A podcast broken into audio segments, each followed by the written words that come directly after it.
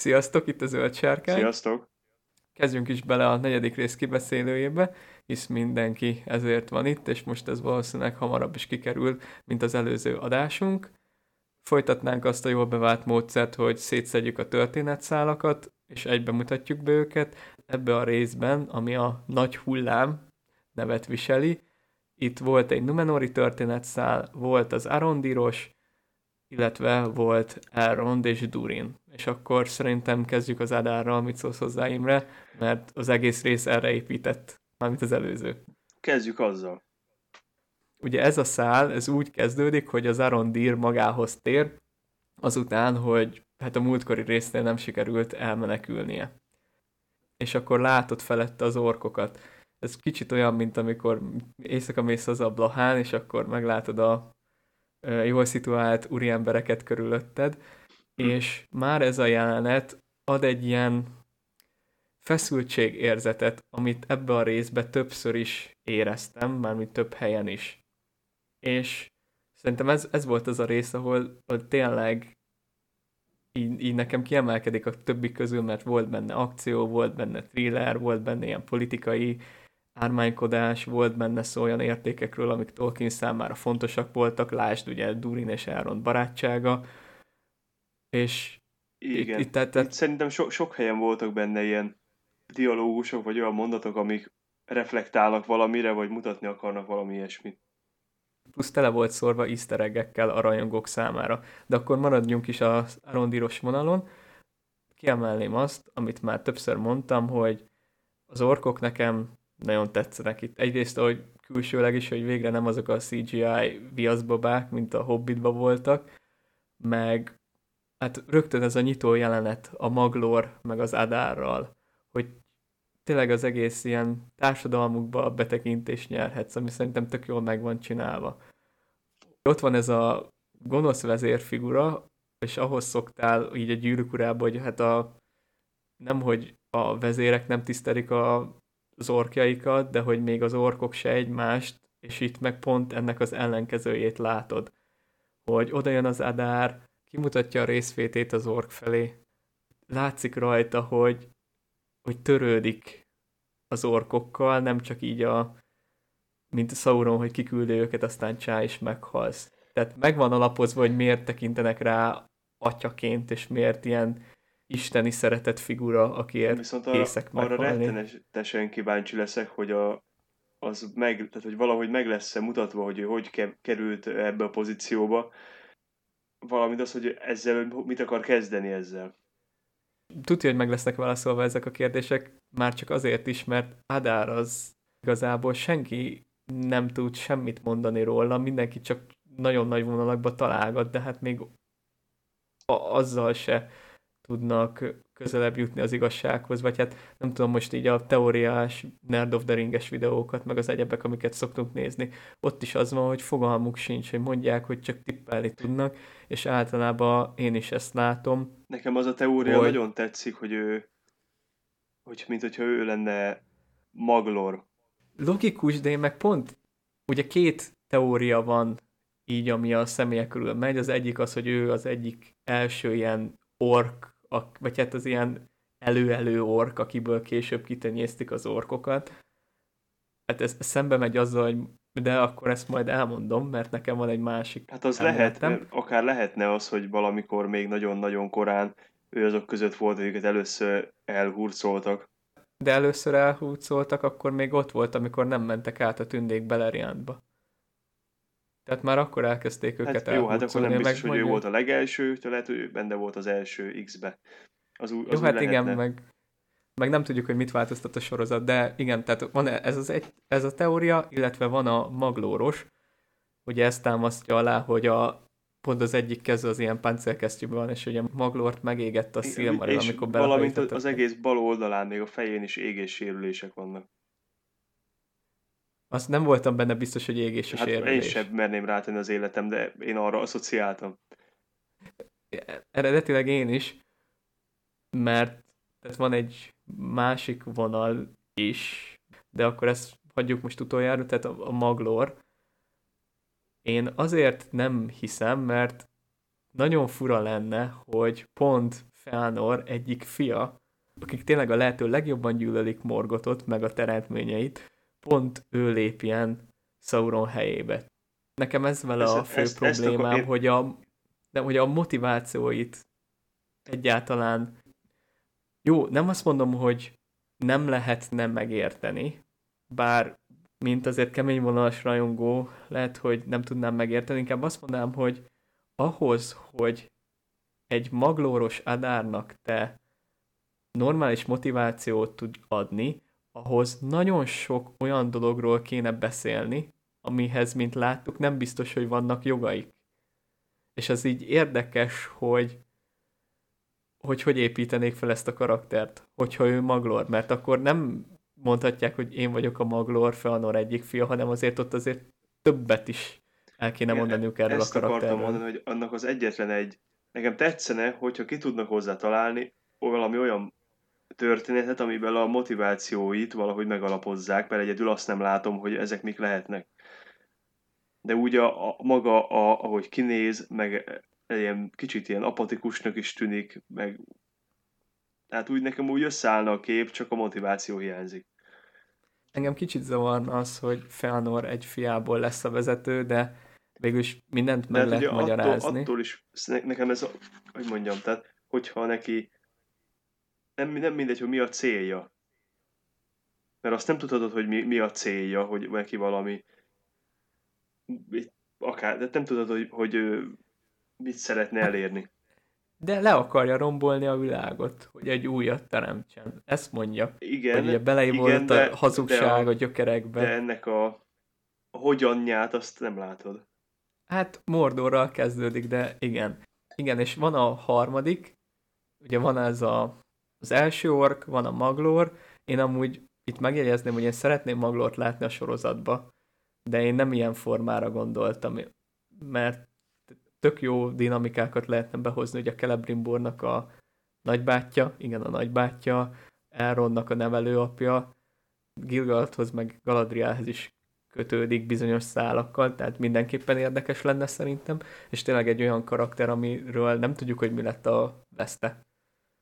Tehát még akkora nagy átírás lenne, jó, bár itt ugye megint belemegyünk abba, hogy most Tolkiennél mit veszünk kánonnak, és akkor itt meg is jegyezném ezt is side note-ba, hogy a kommentekben sokszor beszélgetünk róla, hogy tényleg annyiféle fajta verziója van majdnem minden Tolkien történetnek, hogy és ezek nagyon sokszor is ellentmondanak egymásnak, tehát ritkán vannak ilyen egyetemes igazságok. Talán ez a jó szó rá, igaz? Én úgy gondolom, hogy most ebből a szempontból nem tudhatod, hogy a készítők melyik verziókat vették alapul és hogyan. Tehát, igen, hogyha ebbe a koordináta rendszerbe gondolkodsz, akkor nem mondhatod azt feltétlenül, hogy ha ők az egyik verziót vették alapul, ami mondjuk csak nem is tudom, tehát, hogy külön verzióként van megemlítve valahol, nem lehet rá azt mondani, hogy az most nem része ennek a kánonnak, szerintem. Igen, mert ez olyan, hogy mond a világ. Tényleg az, hogy most ki mit vesz kánonnak. Számomra az a Tolkien kánon, amit Tolkien valaha leírt, még hogyha ezek ellent is mondanak egymásnak. De akkor visszatetve a Maglor, és a harmadik, amit azt mondják, hogy ő Galadrielnek a testvére lesz. És akkor ez lesz a nagy csattanó. Mi? Igen. Hogy Galadriel testvére lesz. Melyik? Na, ez a jó kérdés, hogy ugye Finrod meghalt. Most csinálnak egy új testvért, vagy Angrod és Aegnor közül valakit előszednek.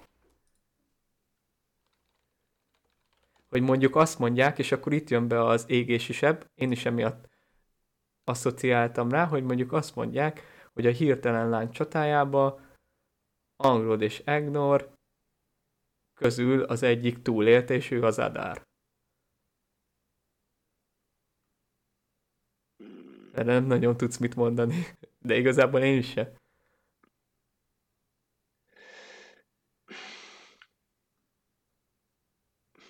Nem. Hát az a baj, hogy nem. Mert az a baj, hogy azt próbáltam fölidézni, hogy emlékszek-e valamire, hogy itt mondjuk nekik esetleg a a külsejük le van-e írva valahogy, csak mert a valamiért, de nem tudom, hogy ez olvashattam-e valahol, vagy csak már a fejembe van így összeállva, hogy a... Finarfin alanyhajú igen, háza, igen. Amit Galad... Igen. Igen, erre én is gondoltam, de ugye ezt egyszerűen át tudják hidalni azzal, hogy mit tudom én, megromlott, és akkor befest, hogy valami, de igen, alapvetően szökének kéne lenni. Úgyhogy, ja, nem, ez az a vonal, amit legkevésbé szeretnék, hogy inkább mondják azt, hogy ő Maglor, mint sem az, hogy mondjuk feltámasztjuk Galadriel egyik, bár ez a feltámasztás, ez egybehangzik egy olyan dologgal, amit nekem a múltkori adásban így, vagy múltkori adás után mondtál, csak nem merted magába az adásba, mert nem voltál benne biztos. Ja, igen. Meg nem akarsz hülyeségeket mondani. Így utólag megnézve egészen élőnek tűnt, csak sápadt egy kicsit. A hallgatóinknak elmondom, hogy Imrének az volt a teóriája, hogy azért nem mutatták Adárt, vagy ilyen homályosan, hogy így valami plusz dolog még ott játszik benne azon kívül, hogy tündés, hogy ilyen élő halott. Talán én gondoltam erre, de egyébként én szerintem, tehát a sebeinek szerintem valamihez lesz köze. Figyelj, mert a promóképeken is mindig csak a másik profilját mutatták. Az előző résznek a végén nem mutatták élesen, úgyhogy egyszerűen nem tudom elképzelni, hogy ezeknek nincs valami jelentősége. Figyelj, én még mindig tartom, emlékszel a 10 okos videónkba, hogy mondtam erre egy teóriát? És annak megtartanám egy részét, tudod, ez az Eluréd és Elurin, hogy Diornak a fiai elvesztettek, és ott arra húztam föl, hogy megismerték a testmérmészárlást, és rájöttek, hogy igazából a tündék meg az orkok tényleg egy faj, mert ugyanolyan kegyetlenek, mészárolják egymást, tulajdonképpen ékszerekért, és mi van, hogyha elvetjük ezt az Eluréd-Elurin vonalat, hanem mondjuk egy egyszerű közkatona, de mi van, hogyha egy ilyen testvérmészárlás áldozata? Ugye mondja is, hogy a Sirion torkolatánál hajózott, nem mondja ki a Sirion, de hogy ott hajózott gyerekkorában. És ugye a harmadik mészárlás az ott lesz, amikor Gondolin és Doriath menekültjei, Círdan és Gilgad népével, és én erre gondoltam, hogy akkor ezt az elméletet átemelve egy közkatonára, egy másik testvérmészárlásra, hogyha mi van, hogyha annak egy ilyen túlélő, és a sebeket is onnan szerezte. A páncéjánat látszik ilyen folyófolyam is. Maglor nem volt ott jelen? Jelen volt. Hát akkor hát még ezzel is összecsengene. Hát, hogy testvérmészárlás... Hogyha ott megvilágosodik, hogy... Hát, hogy ugyanez a logika, amit mondtál, csak akkor nem egy ismeretlen karakterre van fölhúzva, hanem rá. Hát Maglor és Médrosz, ők maradtak utoljára a testvérek közül. Hát ilyen folyamatos volt a változás, hogy hol az egyikük érezte már úgy, hogy fel kéne hagyni a küldetést, hol a másikuk. Tehát már megvolt bennük ez a... nyomta a lelküket az esküjük súlya. Tehát mindenképpen van egy ilyen depresszív feelingje, de mondom, én ezen a vonalon gondolkodtam, hogyha egy ilyen egyszerű közkatona, érted, akkor nem is kéne akkor ilyen nagy történetet mögé szülni, egyszerűen beszélnek a testvérmészárlásról. És akkor ennyi. És hogy onnan igazából egy ilyen kiábrándult túlélő. Én csak abból gondolom, hogy valami nyomatékos karakternek kéne, hogy legyen. Mert ez a, mikor mondta, hogy you have been told many lies, az egy, csak úgy egy random embertől ez olyan furcsán hangzik, de hogyha valaki komoly, tehát egy nagy, valami múltan rendelkező karakter mond egy ilyet neked, akkor még lehet, hogy hajlamos, hogy el is gondolkozni rajta. Ez is igaz, de ugyanakkor lehet az, hogy nem feltétlenül neki kell nagy múltan rendelkezni, hanem az ő mesterének, akinek elhitte a szavait, hogy ugye mondja, hogy erre épül a karakter, hogy hát amit elmondott az alapján, hogy sok hazugságon, és ezt csak úgy lehet megváltoztatni, mert beleívódott a gyökerekbe, mindenbe, a kövekbe, és ezt úgy lehet megváltoztatni, hogyha fogjuk és leromboljuk a most ismert világot, és akkor gondolom így újraépítjük, és akkor erre mondja, hogy legalábbis még nem vagyok Isten. És ha belegondolsz, akkor Most lehet, hogy valaki hitegette azzal, hogy Istenné tudja tenni, hogy ugye Sauron is Pharazónnál hasonlót látunk, hogy ugye a valák az istenek, de hogy te hatalmasabb vagy náluk, menj oda Valinorba és ragad meg a halhatatlanságot. Meg ugye az is nagy kérdés, hogy akkor most tényleg ő Sauronnak egy ilyen alvezére, követője, vagy egy riválisa, aki megszerezte magának az orkokat. Erről is sokszor beszéltünk. Ez következő részekben úgyis biztos ki fog derülni, úgyhogy... Igen, szerintem nem is tudunk többet mondani így Adárra, minden esetre. A magyar hangja amúgy tök jó, nem tudom, hogy kiadja. Nekem alapvetően ez a része tetszett, mint mondom, ez a együttérzés az orkok iránt, hogy látszik ez a kölcsönös, tehát nem csak tisztelet, hanem valamilyen mélyebb elhivatottság, vagy nem is tudom, hogy kéne megfogalmazni. Ez szerintem tök jó volt. Az orkoknál, és az így eddig az egész sorozat folyamán megfigyeltem ezt, hogy igyekeznek arra figyelni, hogy olyan orkokat láss, akiket már egyszer láttál. Nem tudom, hogy ez neked feltűnte, hogy sok az olyan, most is azok álltak, akik az elején, az előző részből ott húzták a kötelet, meg vitatkoztak, ott volt ez a Duci, ott volt a Jet Brophy-nak a karaktere, ott volt egy későbbi, aki majd jelent, hogy megtalálták a kardot, tehát igyekeznek ismerős ork arcokat mutatni neked folyamatosan, hát hogy nekem ez is számít. Igen, hát így jobban, hogy mondjam, átélhetőbbek egy kicsivel. Meg ami nekem tökre tetszik, és ezt is mondtam a múltkori részben, meg itt is majd ebben a részben fogok tudni rá mondani példákat, hogy az számomra egy hatalmas pozitívum a sorozatnak, hogy nincs benne felesleges hősködés, következetesek, és a karakterek is életre valók. Itt például ugye most az Arondír, hogy egyből fölvesz, és akkor már leszúrnád, de aztán rájön, hogy mégsem. Meg így az Arondírról tényleg elhiszed, hogy nem hiába őrizte azt a területet, mert van tapasztalata, meg érti a dolgát. És akkor innen váltunk át arra, hogy megérkeznek Ostirithbe a túlélők. És nincs mit enni. De nincs is akkor a pusztulás feldúlva, mint amit beszéltük, hogy akkor itt megtámadják őket az orkok, és így ragadják el azokat a tündéket, akik ott voltak a rabszolgák. Szerintem nem ott voltak megtámadva, hanem már valahol útközben. Ja igen, tényleg ezt mondtad, jogos. Hát igen, nincs mit enni, és akkor itt jön be a Théo, hogy akkor menjünk vissza. És megint is egy ilyen életképes gondolat. És akkor ők elindulnak azzal a haverjával, akit megszúrt a kard, és ugye sokan mondják, hogy hát látszik, hogy azóta így rosszabbul van, meg minden, de hát most...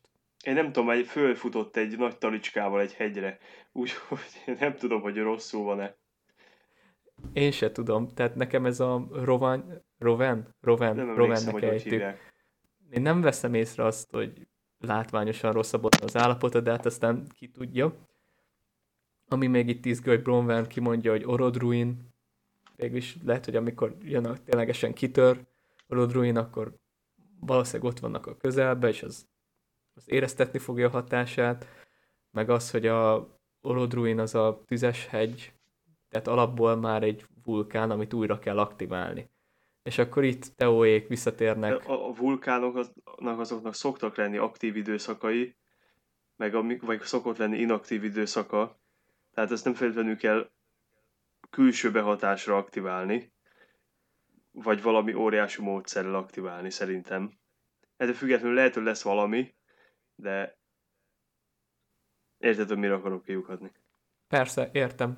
Akkor ezt tovább is szőném a gondolatot, mert visszatérnek a falujukba, és itt jön be az mit kiemeltem, hogy ez a feszült hangulat, hogy Théós, arondíros szálon végigérződik, és majd egy másikon is nekem, kicsit más színezetbe, de hogy tényleg végig ott van ez a thrilleres, nyomasztó hangulat, hogy nyilván tudtad, hogy meg fogja találni egy ork. Nyilván tudtad, hogy valahogy meg fog menekülni, de ettől függetlenül ott volt benned ez az érzés.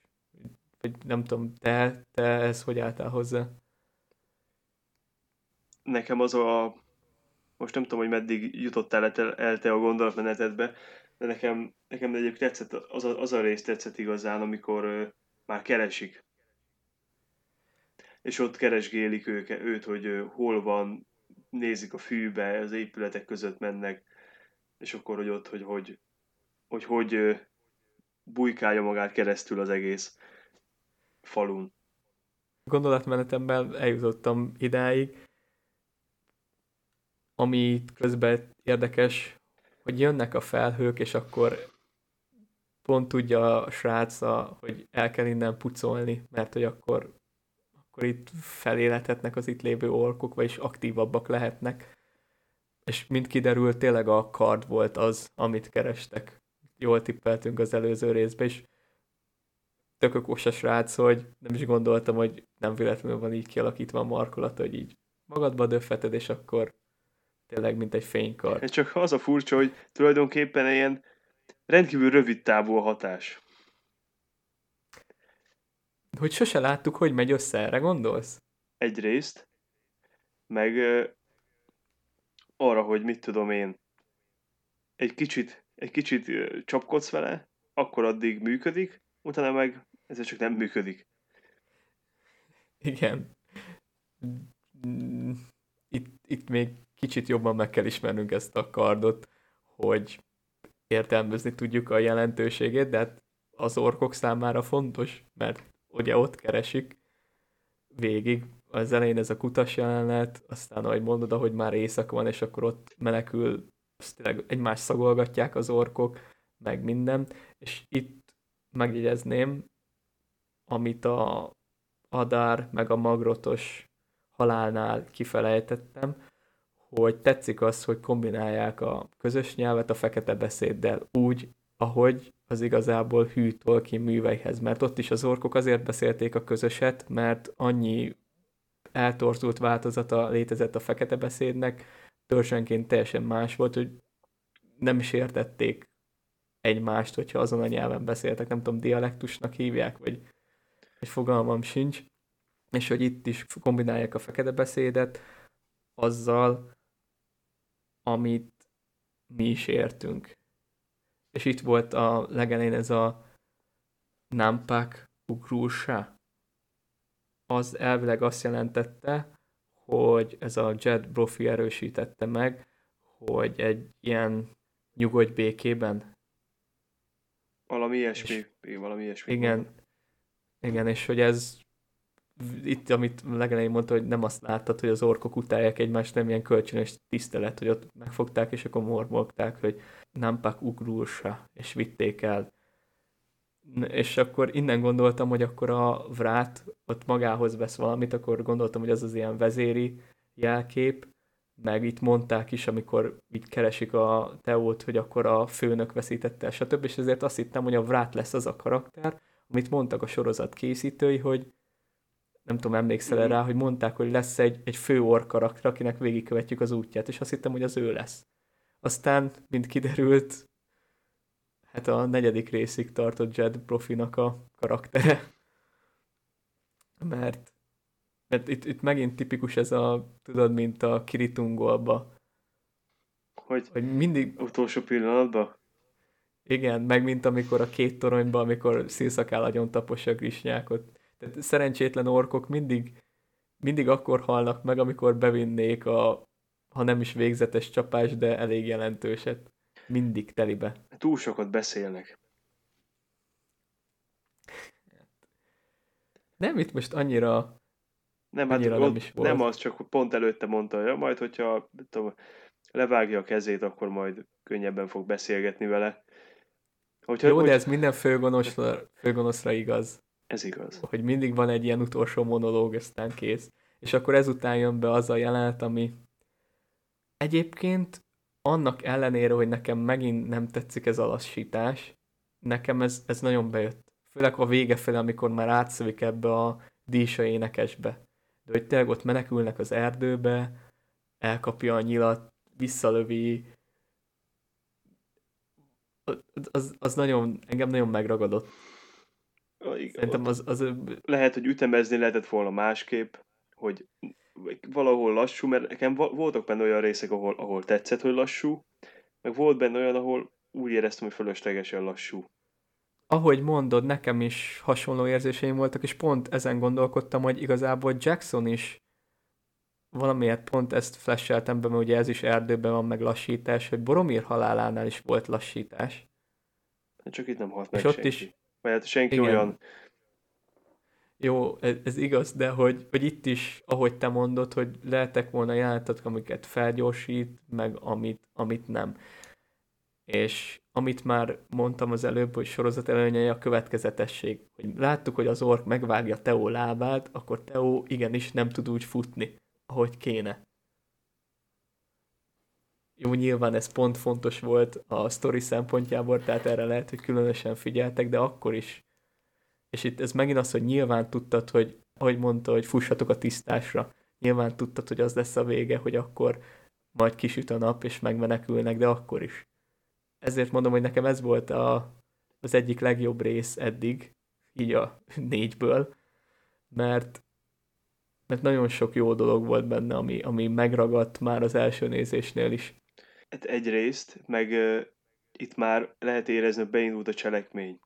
Tehát itt már nincs az a prológus hangulat, hogy na akkor még most elmesélj, elmondjuk ezt, meg megadjuk neked azt az alaptudást, hogy el tud képzelni, hogy hol vagy, hanem itt most már történtek a dolgok.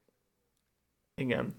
Egy dolog van igazából, amiben bele tudok kötni, azt múltkori adásban is elmondtam, hogy ez az ork napfény viszony. Hogy értem én, hogy ez egy központi elem a mitológiában, hogy az orkok félnek a napfénytől, és hogy nem úgy funkcionálnak alatta. Ezért olyan nagy szók az urukhályok. Ezért van a király visszatérbe baromira hangsúlyozva, tudod, Minas Tirith ostrománál, hogy akkor Sauron előküldte a fellegeket, és már nem tudod megkülönböztetni, hogy mikor van nappal, mikor éjszaka, és sötétbe vágtatnak a rohírok, meg mi egyebek, én ezt értem. Viszont láttuk azt, megint a két tornyos könyvbe, filmbe is, hogy menekülnek az urukok, meg az orkok Pipinnel, meg Trufával. Mert, és nem tudtam, tehát érted, ott van ez a atya, tudod, hogy ott van a Théónál a kard, ami az atyádnak nagyon kell, te nagyon szereted és tiszteled az atyád, akkor én vártam volna, hogy akkor megteszik azt a mit tudom én mennyi métert, és akkor jó, mondjuk gyökkettővel futnak, meg Arondír a több mint a felét el tudja intézni, de akkor is sokkal többen voltak, mint ők. Nem tudom, érted, amire így rá akarok mutatni, ami nekem fura. Nagyon ilyen vámpírszerűen félnek a... Lehet, hogy úgy, hogy ha nem muszáj, tehát nem kényszeríti őket valaki, hogy ha nem megy ki, akkor nem tudom, akkor inkább nem megy ki a napra. Ha lehet, akkor elkerüli. Hát de ezért mondom, hogy az Adár iránti hűség meg a feladat, jó, hogy... Jó, hát de hát ez de hát ez azért feltételezi azt, hogy ott most... Lehet, hogy valaki tisztelsz, de azért azt mond neki, hogy hát azért egy ilyen kínzás nem vállok be miattad. Jó, ez is igaz.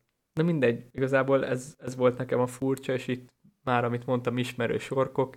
Itt ez, aki így a susnyásba így kiabálgat utánuk, őt már láttuk, meg láttuk majd a későbbi promóanyagban, hogy a várba mennek fáklyákkal, úgyhogy tényleg én örülök, hogy nem feltétlenül mindig ilyen random orkokat, hanem hogyha nem is adnak nekik nevet, de mondjuk megnézem az egyik rész, meg a másikat, és akkor ja, ez az az ork, aki már az előző részben is itt meg itt volt.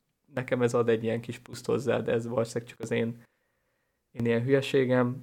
Szerintem ez egy tök jó jelenet volt, nem feltétlenül az epic jelzőt használnám rá, de jó volt, hogy ott végén a Bronwyn akkor a kis sarlójával, meg Arondír előkapja a kardját, kifogyott a nyílvesszője. Igen, azt néztem direkt én is, hogy elfogytak a tegez üres lett a végére. Ez boldogsággal töltött el, mert még ilyet nem nagyon láttam. Tehát a Hobbitban volt, amikor a... Igen, egyszer elfogyott. És akkor is az lett a következménye, hogy leugrott 30 métert a trollra, és aztán... Ja. Igen, mindegy. itt, amikor tényleg belemegyünk abba, hogy Galadriel mit tud, meg mit nem, akkor azért Legolas is csinált már egy-egy mást, ami miatt én igazából nagy dolgokon nem lepődök meg. De mindegy, visszatérnek ugye Ostirithbe, és választ kapunk a Kald rejtélyére. Legalábbis az eredetére. Nekem egyébként nem állt az elején össze, hogy ezt az öregnek a pajtájából lopta el. Nem, én is visszanéztem, és még mindig nem esik le, hogy megemlítették volna, hogy az az ő... Azt tudom, hogy pajtából szerezte. De azt hittem, az de a sajátjában, és a sajátjukban van eldugva valahogy ott, valaki ott hagyta. Én is, ez nekem teljesen random volt, főleg, hogy ez az öreg még az első részekben így próbálta csitítani a többieket. Ő még mutatott szimpátiát Arondír felé. Minimálisat mutatott. De akkor jól csinálja. Igen, valószínűleg nézte, hogy az adott szituációban mi a legelőnyösebb. Tehát valószínűleg nem hülye. Arondír átadja Bronwynnak az ultimátumot, hogy igazából tűnjenek innen, vagy de nem, nem is tűnjenek innen. Vagy de, hogy volt, hogy tűnjenek el, de hogy esküdjenek meg, neki az ilyen kicsit fura. Vagy csak simán az, hogy hódoljanak be? Vagy volt? Az biztos, hogy a földet át el kell, hát, hogy elhagyni, és én szerintem csak ez ilyen, tehát, hogy úgy kell felesküdni, mint az ilyen hűbéresnek. Jó, világos. Tehát, hogy menj is el onnan, de azért, hogyha szükségem van rád, meg úgy van, akkor azért tudjad, hogy mit kell beszolgáltatni és hova. Tényleg, ami lényeg, ez a kard, hogy a volt reggel kapunk egy ilyen hintet, hogy ugye eddig minden részben volt olyan, hogy akkor Halbrand, meg Meteorman, meg tehát mindenkire terelgetjük a gyanút, hogy ki Sauron. Az előző részben igazából csak Halbrand kapta a gyanúkat, ebbe már mindketten, mert a Voldreg megemlíti, hogy biztos láttad a csillaghullást, a meteor. Nekem rögtön eszembe jutott az, amit mondtál, hogy lehet, hogy 2 volt.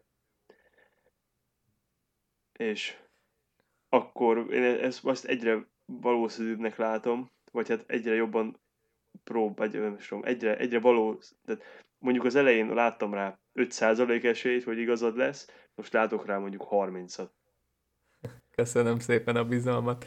Én annak örülnék, mert ez sok mindent megmagyarázna, meg hát ami nekem itt még furcsa volt, hogy ugye mondta, hogy hetek teltek el a csillaghullás óta. Igen, tehát, azt én sem érzékeltem, hogy hetek teltek el. Csak én ebből, hogy mondta. Igen, vagy lehet, hogy azt úgy fogják összefűzni a szálat, hogy ugye nyilván Galadrieléknek időbe telik, míg visszahajóznak Középföldére, és akkor ezt az ilyen időbeli csavart, ezt vagy úgy intézik el, vagy nem tudom, vagy ugye van olyan teória is, hogy a különböző történetszálak különböző időségbe játszódnának, de én ezt nem látom. Egyelőre nekem nagyon minden úgy tűnik, hogy pont azért van így tördelve, ahogy van, mert nagyjából ezek történnek egy időben. Igen, ezért is volt fura ez a pár hetes megjegyzés, hogy én se érzékeltem időben, hogy ez így. Hát figyelj, abból lehetett érzékelni, hogy telik az idő, hogy majd Eregionban látod, hogy áll az a kohó.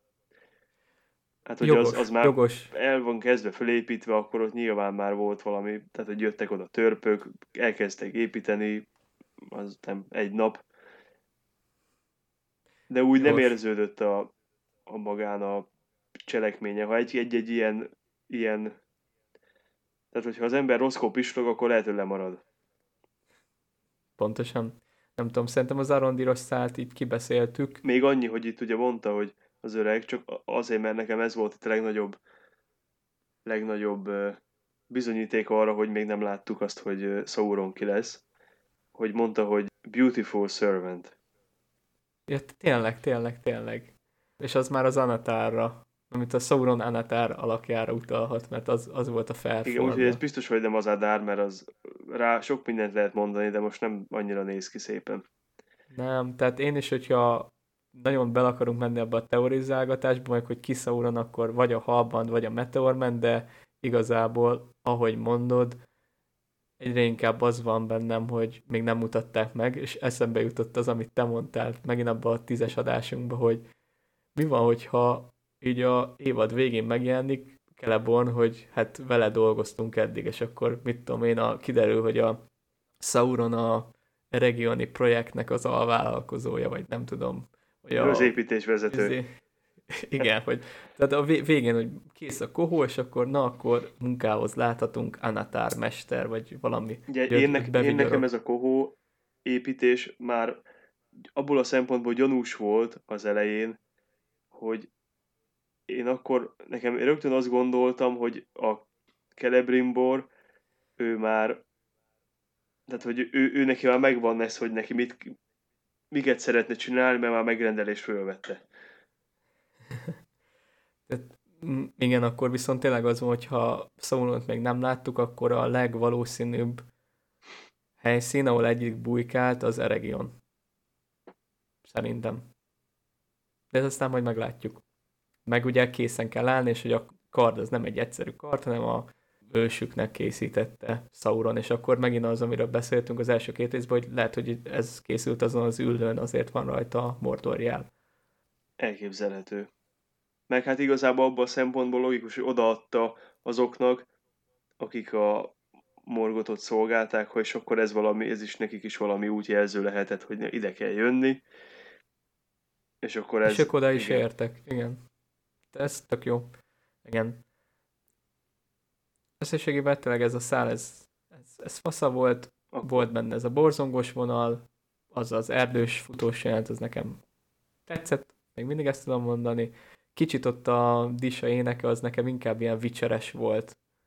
Nem tudom, ez a szlávos. Nekem nem volt egy ilyen vibe? Annak lesz jelentősége szerintem, itt van valami, ami még nem áll össze nekem ezzel. Én még nem tudom, hogy milyen frekvencián énekel, hogy az egész hegyre meg. Ami például, jó, igen, akkor térjünk rá erre a vonalra, hogyha már így elkezdtünk belemenni. Az egész az eregioni vizével kezdődik, hogy már ezzel a csiga szerkezetekkel, vagy nem tudom mivel, darukkal. Nagyon szép emelők. Nagyon szép, igen. És akkor itt van ez a Celebornos, Elrondos kis párbeszéd, ez a, ami még érzékelhető ebben a részben, így a barátságon túl ez a apa-fia kapcsolat, az, ami még nagyon hangsúlyos, és ugye ezt látjuk majd Durinnál, meg Elrond és Elrondilnél, hogy ismerted az apámat, igen, és itt látjuk ezt a tündék jövőbelátása dolgot, hogy amúgy tehát ilyen van, hogy nagyon sokszor a mitológia során, akár a Silmarilokban, akár a Gyűrűk Urában, így a tündék megéreznek dolgokat. Nekem az a kicsit fura, hogy ez a fia kezében lesz majd a jövőm vagy a sorsom, nem is tudom, hogy volt. Én nekem itt az eregioni háborúkra gondoltam, mert ugye ott van az, hogy Elrond megpróbálja felszabadítani Eregiont, vagy Osztinakilt. Hát itt sok dologra rá lehet szerintem ezt húzni. Már alapból arra is rá lehet húzni, hogy elintézte neki, hogy a kohót valaki fölépítse. Szerintem ez ilyen, nem tudom, nem biztos, hogy ez egy ilyen konkrét dolog, hogy tehát valami, nem biztos, hogy úgy kell érteni, mint valamilyen vágásszerű dolgot, hogy ott ez megtörtént, és akkor ez valami de aztán lehet az is, hogy olyan. Érted, hogy valahogy mire akarok kiukadni, csak nem tudom megfogalmazni. Értem én. És akkor ez visz rá arra, hogy nem tudom, hogy Celebrimbor meg van sértődve, hogy Durin nem nagyon beszélget ezt, vele, vagy... Azt nem tudom, de az biztos, hogy furcsája, hogy, vagy legalábbis úgy érzi, hogy mintha kerülné. És egyébként nem is téved. Hát nem, csak a kérdés felőlem az, hogy ennek miért van ekkora nagy jelentősége. Én szerintem ennek a jelentősége ez csak az, hogy a lehető Celebrimbornak vannak valami érzelmi szálak, amik a törpök felé irányulnak, és akkor csak visszafele nem kap belőle. Tehát lehet, hogy szeretné megismerni őket jobban, vagy valahogy együttműködni velük, és csak ebből nem talál olyan partnert. Arra azt várom, hogy mikor hangzik el az a név, hogy Narvi. Ennyi, ezt szeretném. Már részek szerintem volt. Szerintem az második évad lesz szerintem. Annyi akarok, bár Tar Palantír után ki tudja, hogy behozzák-e. De nekem én is elég, azt várom, hogy kimondják a nevét. Nem kell, hogy megjelenjen.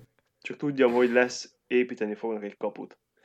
Az hatalmas zicser lenne, hogyha ezt kihagynák, mert végre egy olyan dolog, ami le is van írva a könyvekbe. és amivel lehetne tovább menni.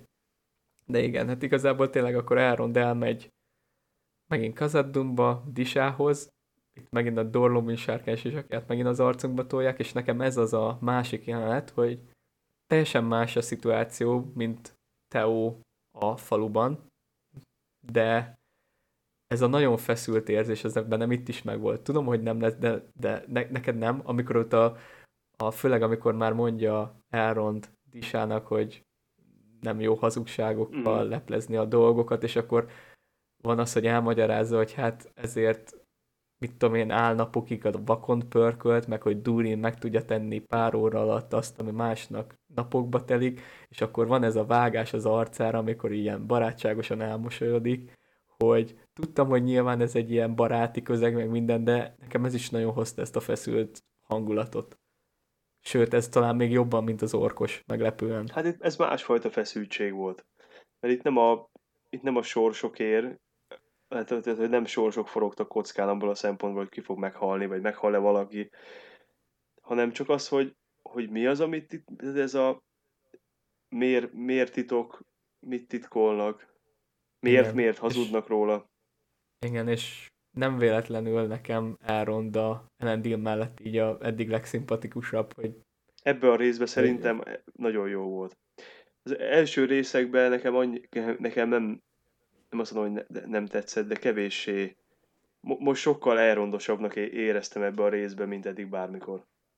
Meg mondom, ez a politikusai vonal, hogy ugye figyeli, először a felszerelésekből rájön, hogy Durin nem oda ment, aztán ami nekem nagyon tetszett az elején, amikor ott beszélget Durin és Disa a hídon, és utána elmennek.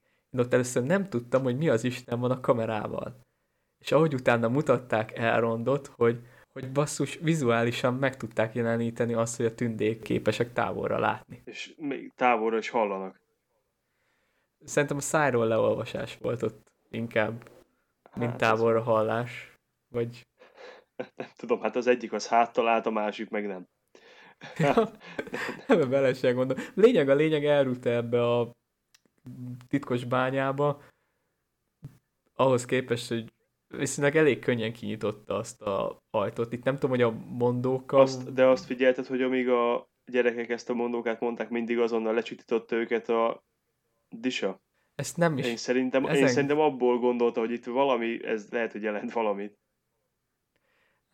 Tehát ne káromkodj a gyerekeid előtt hasonló szituáció. Igen. Emlékszem, amikor a Petrának egyszer a Witchert lejátszottuk nálad játszottunk szinkronosan, és akkor Petra még kicsi volt, és valami kurva anyáztak, valami faszoztak benne, és elkezdte visszamondogatni.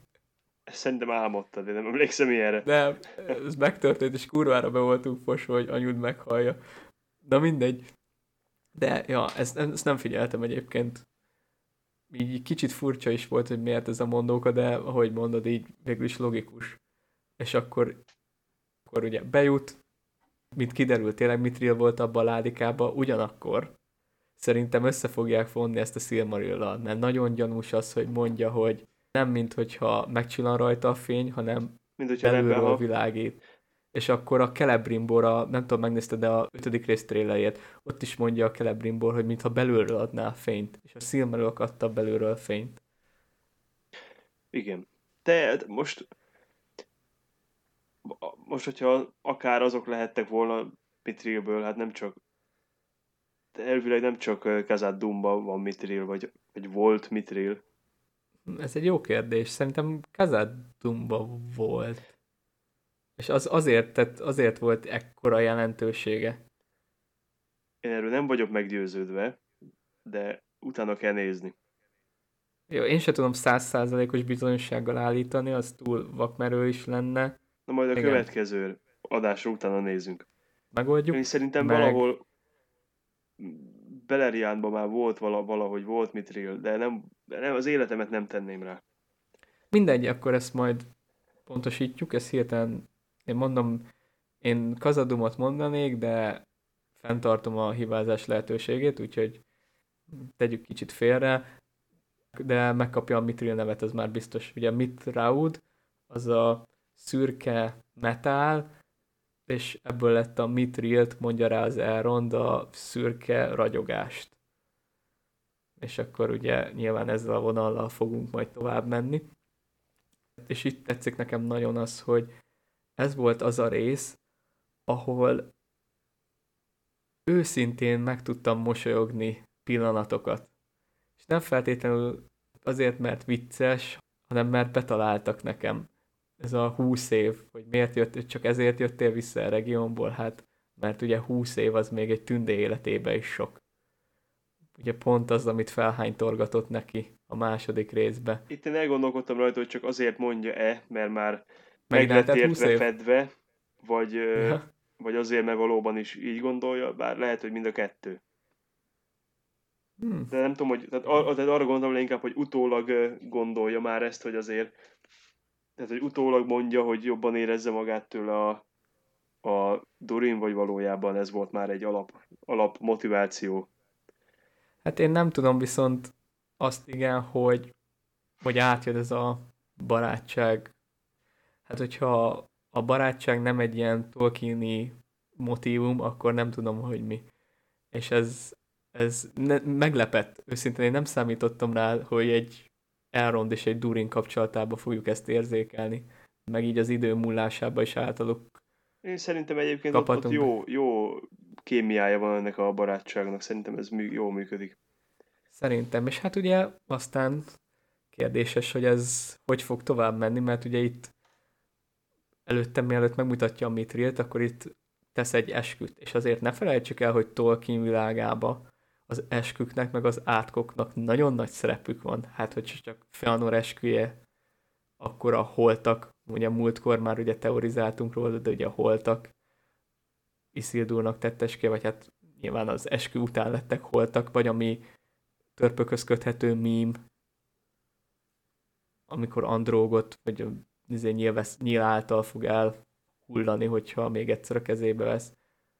Úgyhogy itt ezek azért nem olyan, hogy oké, most oda teszem a kezemet, és akkor megesküdök rá, hanem ez tényleg fontosak, meg ahogy a barátság, meg ez a bajtársiasság, ez maga a törpöknél is egy nagy érték. Hogy a barátaikkal való viszony az mennyire fontos. Úgyhogy itt csak ezt jegyezném meg, hogy azért ez az esküt sem szabad majd félváról venni, mert nagyon úgy mutatkoznak jelei, hogy hát mindketten el fogják árulni egymást, de még ne rohanjunk ennyire, mert ezután jön ez a...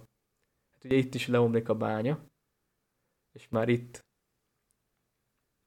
azt elfelejtettük mondani, de ugye néztétek a sorozatot, tehát ezzel tisztában vagytok, hogy ez a tükörtó alatt történik.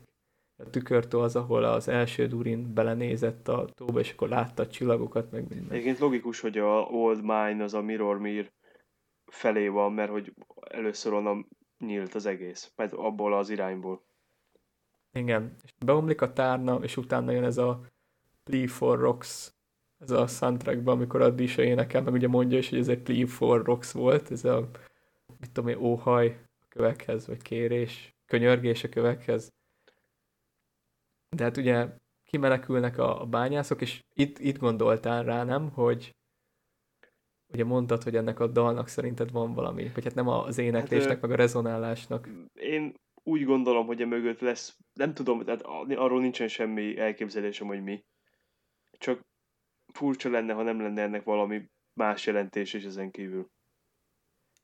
Hát főleg azért, hogy a sorozat fele eltelt, és valamikor fel kell kelteni azt a balrogot. Tehát, hogyha az 5. részben nem is, de szerintem a következőben, tehát ha szokásukat tartják a készítők, akkor a 5. rész végén fog felébredni a balrog. Vagy akkor behozzák ezt a kopasznőt, vagy nem tudom, de ugye ők még fontos szereplők így a trélerek alapján, és eddig nem láttuk belőlük semmit.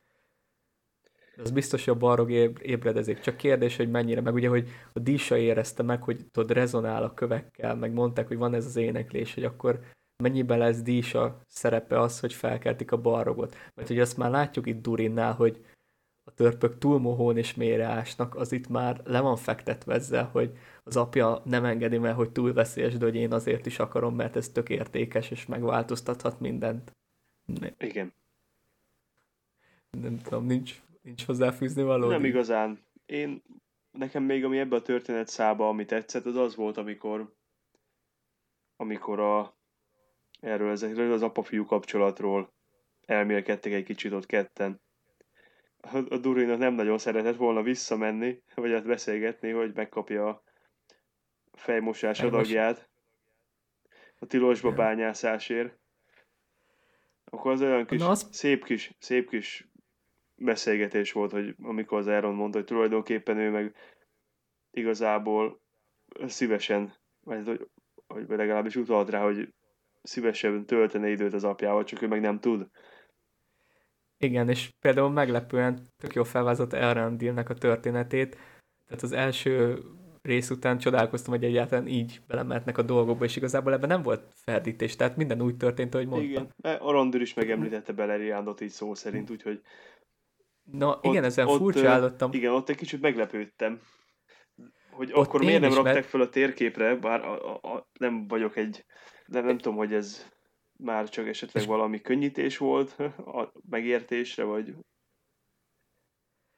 Én arra vagyok kíváncsi, és most ugye mondom, meg mindig van kihangsúlyozva, hogy megkérdezek olyanokat, akik nem ismerik a könyveket. Most túl korán vettük fel ezt az adást, vagy hát én nem tudok viszonyítási alapot tenni, így hogyha a hallgatóink közül van olyan, aki könyvek olvasása nélkül nézte már ezt a részt, akkor tök kíváncsi vagyok, hogy őket mennyire kavarja meg. Ezen gondolkodtam, hogy minket az kavar meg, hogy mondják Beleriandot, de nem mutatták. Azok viszont, akik azt se tudják, hogy Beleriand, azokat... Tehát érted? Uh-huh. Hogy most azok elkezdek kattogni, hogy úristen, mi ez a Beleriand, ezt tudnom kéne, vagy ezt így elengedik, és akkor jó, haladjunk tovább. Na mindegy, térjük vissza Durinhoz, vagy ez van gondolatod? Nincs. Rendkívül tetszett, hogy mind a ketten másképp emlékeznek rá, hogy ismerkedtek meg, és hogy melyik őjük volt a hős a történetbe. Igen. Itt tényleg ez olyan jelenet volt, ellenben a köves, finrodos, galadrieles, meg a hajók, meg a kövek a vizeken, hogy ez tényleg elmesélt. Tehát egy lore szempontjából is jó párbeszéd volt, mert elrendélnek a történetét megismertük, plusz ennek tényleg láttam még hogyha egyszerű is volt, akkor a mögöttes értéke az átjött benne, hogy igazából örüljünk a pillanatoknak, ha pozitív, ha negatív, de legalább közös. Ugyan visszamegy Durinhoz, és ugye 2 Durin van, ugyanakkor itt az öreg Durin, a harmadik, mond egy ilyen monológot, ami szerintem ez a Durin reinkarnációra akar hajazni. Igen, csak ilyen öröklődős memóriára gondolnak ebben. Én kicsit másképp képzeltem azért ezt el. Hát én is, meg itt úgy van, hogyha a koronázásnál, tehát ez meg ilyen fura, hogy most hivatalosan király vagy, és akkor bum, a fejedbe száll az összes bolt, törp király, meg ugye akkor így nem csak a durionoknak, így az összes igazából aki uralkodó, annak a gondolatai. Hát figyelj, én még mindig azt mondom, hogy ez egy olyan dolog, ami a rajongókat idegesíti. Ez egy teljesen felesleges változtatás, mert igazából az öregnek bármilyen másik nevet adhattak volna. Viszont én tartom magam ahhoz, hogy azért van 2 Durinunk, mert fel fog kelni egy balrog, aki megöl egy Durint. És hogyha nem is a negyediket, vagy a negyediket majd később, szerintem meg fogja ölni a harmadikat, és ugye így ragad rá a Durin's Bane. Magyarul Durin veszte? Igen. Hát... Én ezt egyre inkább így érzem, mert pont azért mondom, hogy... Én is ezt látom valószínűleg, csak próbálom tagadni. Igen, a balrog az olyan, amit... Jó, a hobbitokat se akartam benne látni, aztán tök izgik, de balrogot azt nagyon-nagyon beleöltetett fanservice-nek gondolom, de végül is lehet, hogy azért kell, mert ugye a törpökről egy idő után a másodkorban nem nagyon tudsz mit beszélni. Jó, mondjuk megkapják a gyűrűket, meg elegioni háborúkból besegítenek, de lehet, hogy a balrogot azért kell feléleszteni, hogy nekik is legyen valami lokális veszély, amivel meg kell mérkőzniük. Lehet. Viszont szerintem nagyjából nem még talán itt annyi van, hogy majd elindulnak Elronddal Lindonba. 4. Durin. Igen, és akkor itt jön be ez az ármánykodásos politikai vonal. 4. Durin megkapja a 3. Durintól, hogy derítse ki, hogy mi a szitu, és a következő részben látjuk, hogy Elrond megszegi az esküjét, mert Celebrimbornál ott a Mithril, most ez lehet, hogy kiesik a zsebéből, vagy valami, de akkor is érdekes, hogy ez a barátság hogy fog tovább formálódni, meg hogy mi lesz majd a kifutása így a sorozatban. Tehát akkor átérhetünk az utolsó történetszára, szerintem Numenor.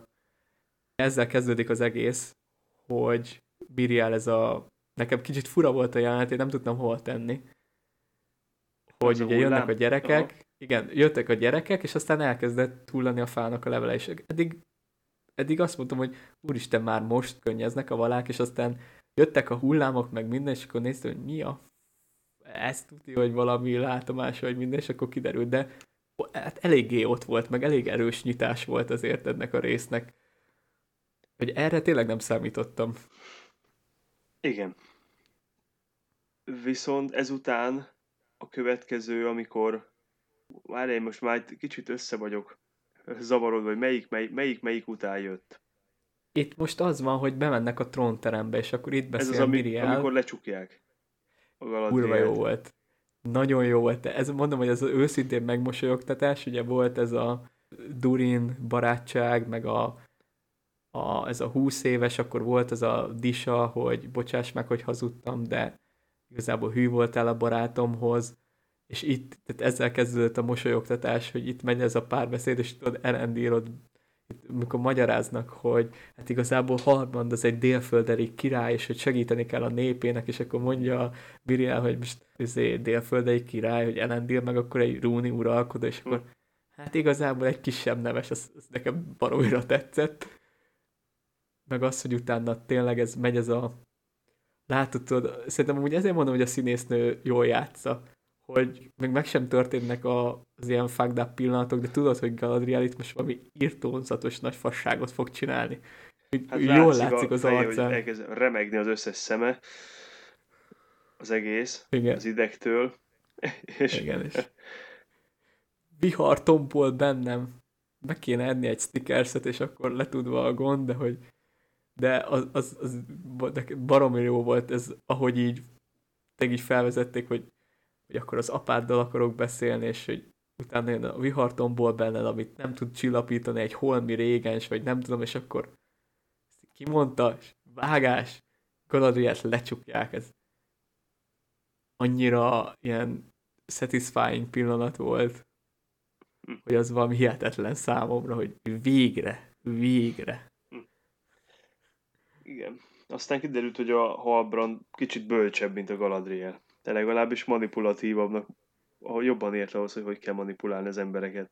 És úgy kell manipulálni az embereket szerinte, hogy rá kell jönni a félelmükre, és nem azt megtámadni, hanem adni nekik egy módot arra, hogy felülkerekedjenek. Lásd, mint például Pharazónnak, meg a Numenóriaknak a halandóság. Vagy ugye kicsibe a 9 gyűrű az embereknek. Én azon gondolkoztam el egyébként, tehát biztos vagyok benne, hogy Halbrand nem Sauron, de azon elgondolkodtam, hogy mi van, hogyha ő küldte oda. Hogy már most az egyik ilyen alvóügynöke? Hát, hogy valami olyasmi, igen. Egy kicsit bomlasztani. Figyelj, szerintem működhet. Ennek is van jogosultsága. Valamit nem hagytuk azt a részt ki, amikor ott ez a megvert emberke a piacon beszél, meg Pharazónnak a beszédje. Ez nem előtte van? De előtte van, csak azt hittem, hogy ugye úgy elkezdtünk, tehát ez, mondtad folyamatosan, ugye a börtönbecsukás, ezért nem akartam megszakítani, de... Ott igazából... Nekem csak annyi érdekesség volt ebbe, most azon kívül, hogy mondjam, tehát hogy azért a Pharazónban is látszik ez, hogy ott építi a kis imidzsét, de azon kívül itt van ebbe egy, amit le lehet ilyen analógiaként vonat, vagy ráhúzni nem is úgy a mostani világra, hanem úgy általánosságban, hogy az emberek meg az ilyen idézőjelben elszigeteltebb, ilyen bezárkózóbb társadalmak milyenek, hogy már hogy Galadriel megérkezik, rögtön elkezdték sorolni ezeket, az ilyen tipikus nem jut eszembe a szó. Demagóg szövegek? Nem az, hanem az, amikor tudod, hogy van egy népcsoport, és arra vannak olyan viselkedésformák, meg mindenféle dolog, amit ráhúzol. Hogy hívják ezt? Basszus, szociológia. Mit eszembe a szó? Nem általánosítás, valami sztereotípia. Igen, tehát elkezdtek egy ilyen sztereotipizált valamit mondani, aminek a fele túlzás, és hogy ezzel hergeltek a Galadriel ellen. Tehát hogy azért ezt át lehet vonatkoztatni azért akár a mai világra is, hogyha az ember nagyon akarja. Bőven. Hát én azt furcsáltam, hogy az elején kicsit így nem nagyon értettem, hogy ugye ez a Tamár, azt hiszem így hívják, akit agyonvert Halbrand. Hogy hívják, az fogalmam sincs. De hogy ő így mondogatja, hogy jönnek majd a tünde munkások, akik nem fáradnak, nem öregednek, és akkor néztem, hogy mi van, ezt most pont ezen az oldalon kell megragadni, aztán rájöttem, hogy milyen országban élek.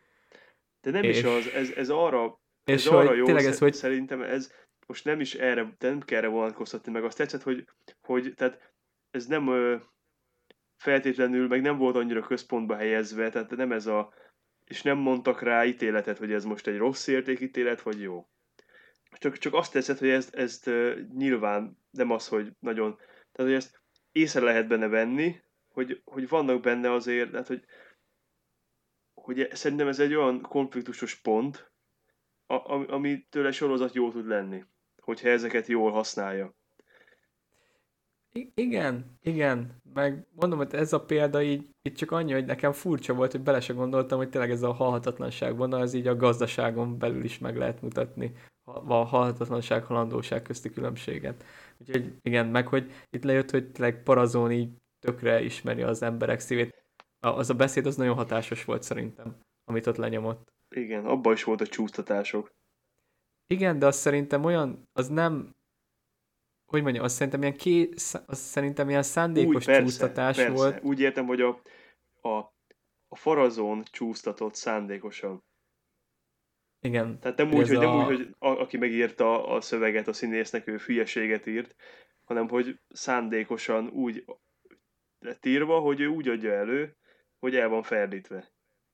Igen, hogy a gyerek elrossz egyedül, igen, seregével legyőzni Morgoth. Hát igen, érdekes. De hogyha már gyerek, akkor tényleg ott volt a gyerek. Mi megtudtuk, nem Miriel. Igen, csak... és igen, tehát az nekem megnyugvást jelentett, mert valamiért azt gondoltam, hogy kisgyerek. De azért ez már nem kisgyerek. Viszont arra rájöttem, hogy majd vagy hát úgy gondolom, hogy rájöttem, hogy a Miriel miért, tehát hogy miért tartja titokban mondjuk, hogy az apja milyen állapotban van.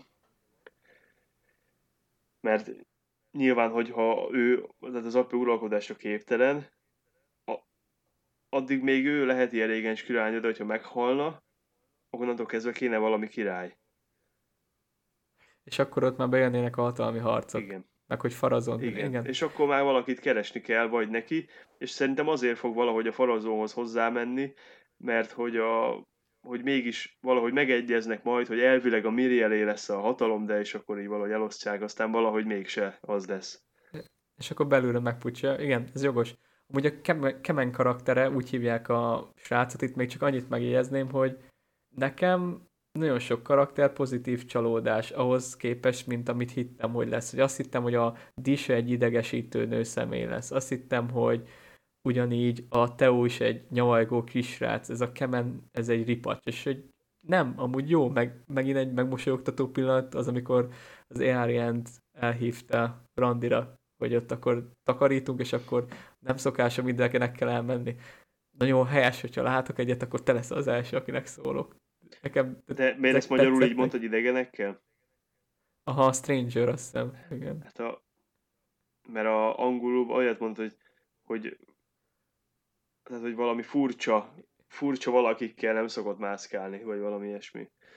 Igen, és akkor... Nekem magyarul azt hiszem ilyen idegen férfi. És akkor és ez angolul akkor valószínűleg jobb volt, mert akkor azt mondta, hogy oké, ha látok egyet szólok, mert az idegen, hát az végül is idegen, ha itt tudom én, eddig életükben 2 szót beszélnek, az még nem egy túl közeli ismerettség, de hogyha azt mondja, hogy valami fura emberkékkel nem mászkálok, akkor úgy szerintem jobb a poén. Nem, szerintem pedig ugyanarra akar menni, hogy ne menj el olyannal, akit nem ismersz. de mindegy, itt ezen most szerintem ne akadjunk fel. De mégis elment vele, szóval ezért nyilván nem. Nem jött át, a tanulság nem jött át. Hát nem, de a Randit nem láttuk, amiért amúgy hálás vagyok, hogy felesleges romantikázással nem húzzák az időt, az majd a Arondír Bronwyn vonalon mehet nyugodtan. Meg ugye közben kirúgták Isildurt. Arra nagyon-nagyon kíváncsi vagyok, hogy ez a női hang az mi az Isten. Én arra gondoltam, hogy a fa. Én az anyjára gondoltam. Az anyja ugye mondták, hogy igen, hogy halott, de tudod azért behalúzza, mert mondta a srác, hogy, és ez is érdekes, hogy a Valandilnak hívják a gyereket, ezt mondtuk, és a múltkori adásban azt mondtam, hogy ő volt annak a anduini háznak a megalapítója, ahol majd Elendil és Isildur is származik, de ugye ezt nem mondtam, hogy Valandil Isildurnak a legkisebb gyereke, akiből majd Aragorn fog, és akkor nyilván szerencsétlen Valandil valami hősi vagy nem hősi halált valami miatt, lehet Isildur miatt nevezi el majd így a gyerekét, de mindegy, itt igazából igen, a női hang, én az anyjára tippeltem. Én valamiért nem is gondoltam az anyjára, arra gondoltam, hogy valahogy ez a fához lesz neki köze, és majd éppen ezért fogja, hogy valami olyan kapcsolatba fog vele kerülni valahogy, hogy éppen ezért fogja tudni valahogy ő ellopni a csemetét. Ja, hogy mondjuk a Nimloton keresztül szól hozzá valamelyik vala, vagy akár Únián. Valami. Ennyire mélyen már nem gondoltam bele. Az jó, hogy már legalább ennyire belegondoltál, mert én nem tudom tényleg, én abból gondoltam, hogy utána felhozzák, hogy az anyjára ábrándozik, vagy az anyjáról ábrándozik, és akkor innen hittem, hogy azt, hogy akkor lehet, hogy ez lehet. Én arra vagyok nagyon kíváncsi, hogy hova fogják, nyilván tudom, hogy hova lesz kifuttatva Isildur karaktere, de hogy addig milyen utat jár be. Mert jelenleg ezt még én így nem látom annyira tisztán a fejemben, de nagyon kíváncsi vagyok rá, hogy ne érted, is, hogy ezek után... Én már igen? Inkább Anarion miatt izgulok. Mert szerintem Anarionnak a karakterébe egy kicsit fognak rakni valahogy a Elendilből. Vagy én nem tudom, de valahogy úgy érzem, hogy lehet, hogy majd rajta keresztül, ha valamikor, vagy valaha látni fogjuk, lehet, hogy kapunk tőle egy kicsit nyíltabban egy ilyen faithful karaktert. Benne van, hogy akkor ő lesz majd az ilyen végső, nem tudom, ami átfordítja Elendilt a hűséges vonalra, de ja, itt mondom, itt engem azért érdekel ez a vonal, mert ha most megnézed a Gyűrűk Urát, akkor azt mondja az átlag ember, hogy egy Isildur egy köcsög volt. Hogy ugye miatt van az egész. Nehéz feladat az, hogy felépíts egy olyan karaktert, ami igazából tényleg a gyűrű háborút meg minden rosszat okozza. És hogy őt szimpatikussá tedd. Úgyhogy már van egy alap ilyen beidegződésed róla, hogy ő egy köcsög. Nem feltétlenül kell szimpatikussá tenni. Csak érthetővé. Hogy árnyolni kell a karaktert. Igen, ez talán a helyes. És itt van az, hogy amiközben beszélgetnek a Arryn a randi után, Isildur pedig a kirúgás után, ugye közben Galadrielék lemegy ez a párbeszéd, Halbrand és Galadriel közt. Tehát a lassításon kívül ez volt a másik ilyen úristen pillanat, hogy azért ott, hogy így begyűri az őröket a cellába, és hogy utána Assassin's Creed-esen az előző adásban csak poénkodtunk rajta, hogy ilyen Assassin's Creed-esen ugrál a háztetőt, de itt meg úgy felmászik a toronyba. Ez véletlen. Igen. Mondjuk nekem azt mondjuk tetszett... Nekem ezek a részei egy kicsit túl vannak tolva.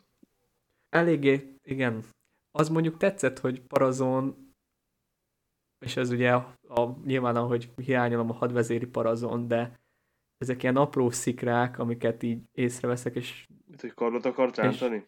Igen, hogy nem az volt, hogy őrségért kiálltok, hanem akkor előkapjuk a kardot. És nyilván ez csak így ilyen nagyon belemagyarázás, meg nagyon odafigyelni rá, de... És nem is biztos, hogy ezzel a szándékkal csinálták ezt a készítők, vagy adták ki ezt a utasítást a színésznek, hogy akkor most kardot rántunk, meg minden, de hogy nekem ez is... Igen, ezt az ilyen határozottabb jellemet fejezi ki, semmint ez a sunyi politikus. Lehet. Aminek viszont féltem, hogy azzal fogják tenni. Viszont a toronyba lévő jelenet az egészen, az jó volt.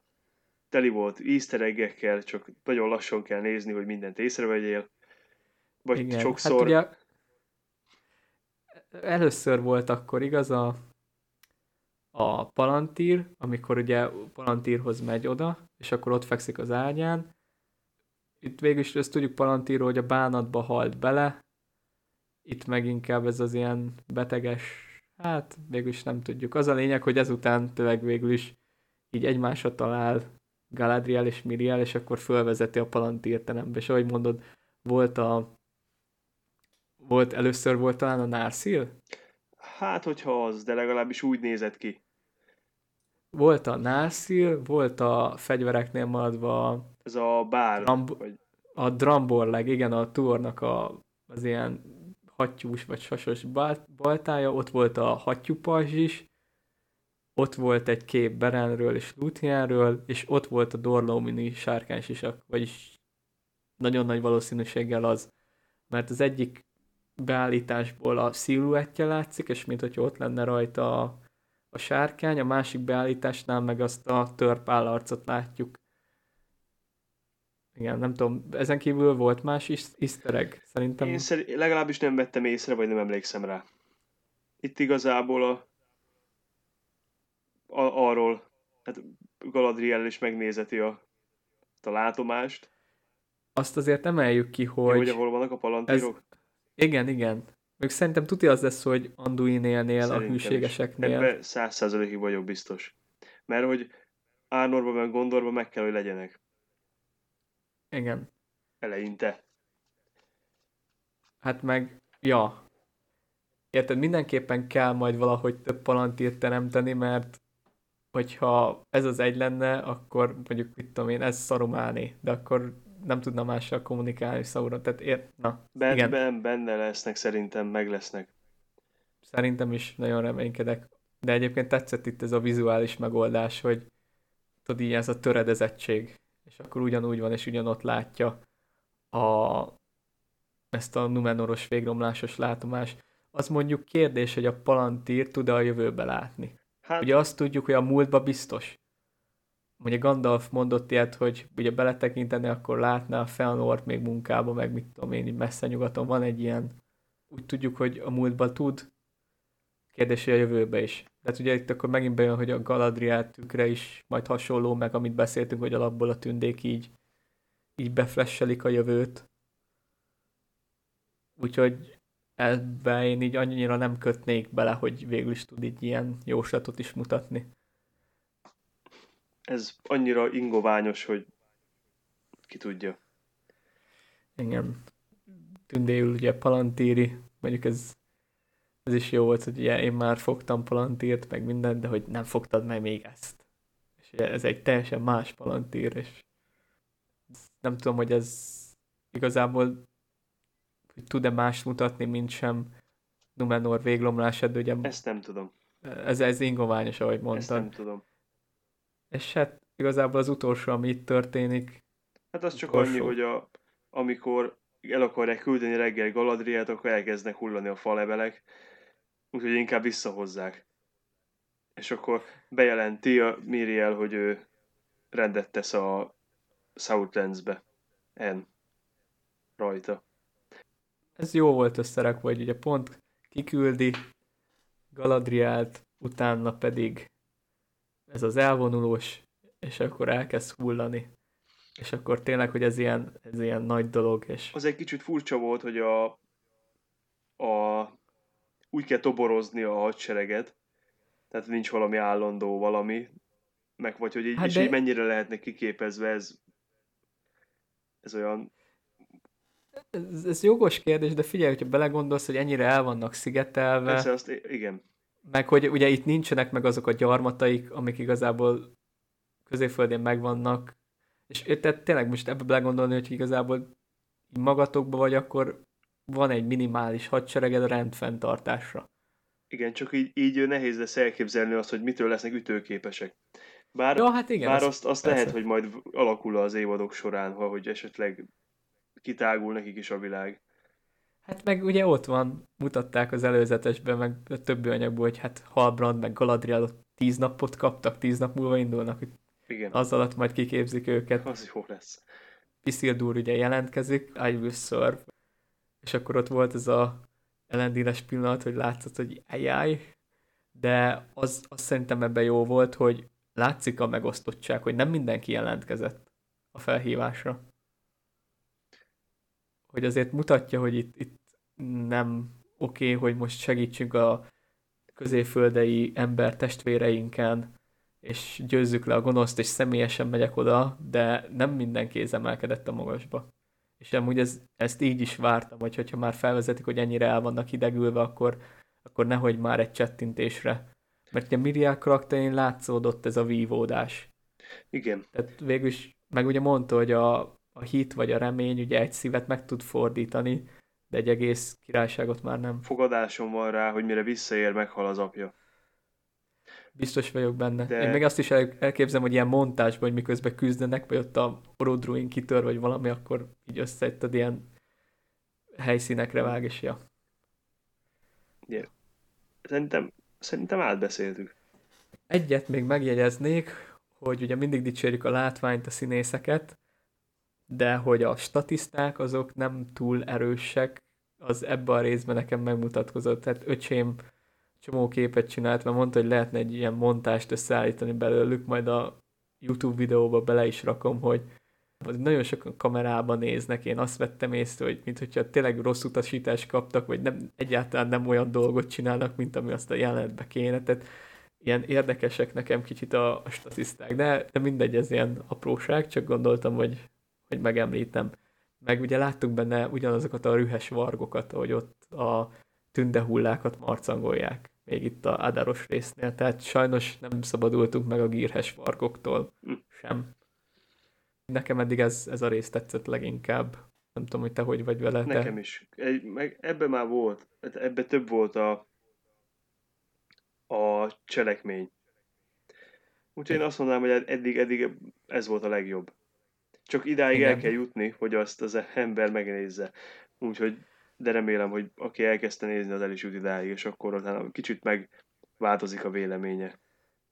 Hát igen, már az első évadnak a fele lement, meg lassan építkezik a sorozat, de szerintem hosszú távon ezt meg fogjuk köszönni, még hogyha most meg így néha mondjuk is, hogy azért lehetne kicsit pörgősebb. Ennyik lettünk volna szerintem ezzel a kibeszélővel, ez talán eddig a legrövidebb, olyan másfél órára satszolom. Jövő héten találkozunk, addig is minden jót nektek, sziasztok! Sziasztok!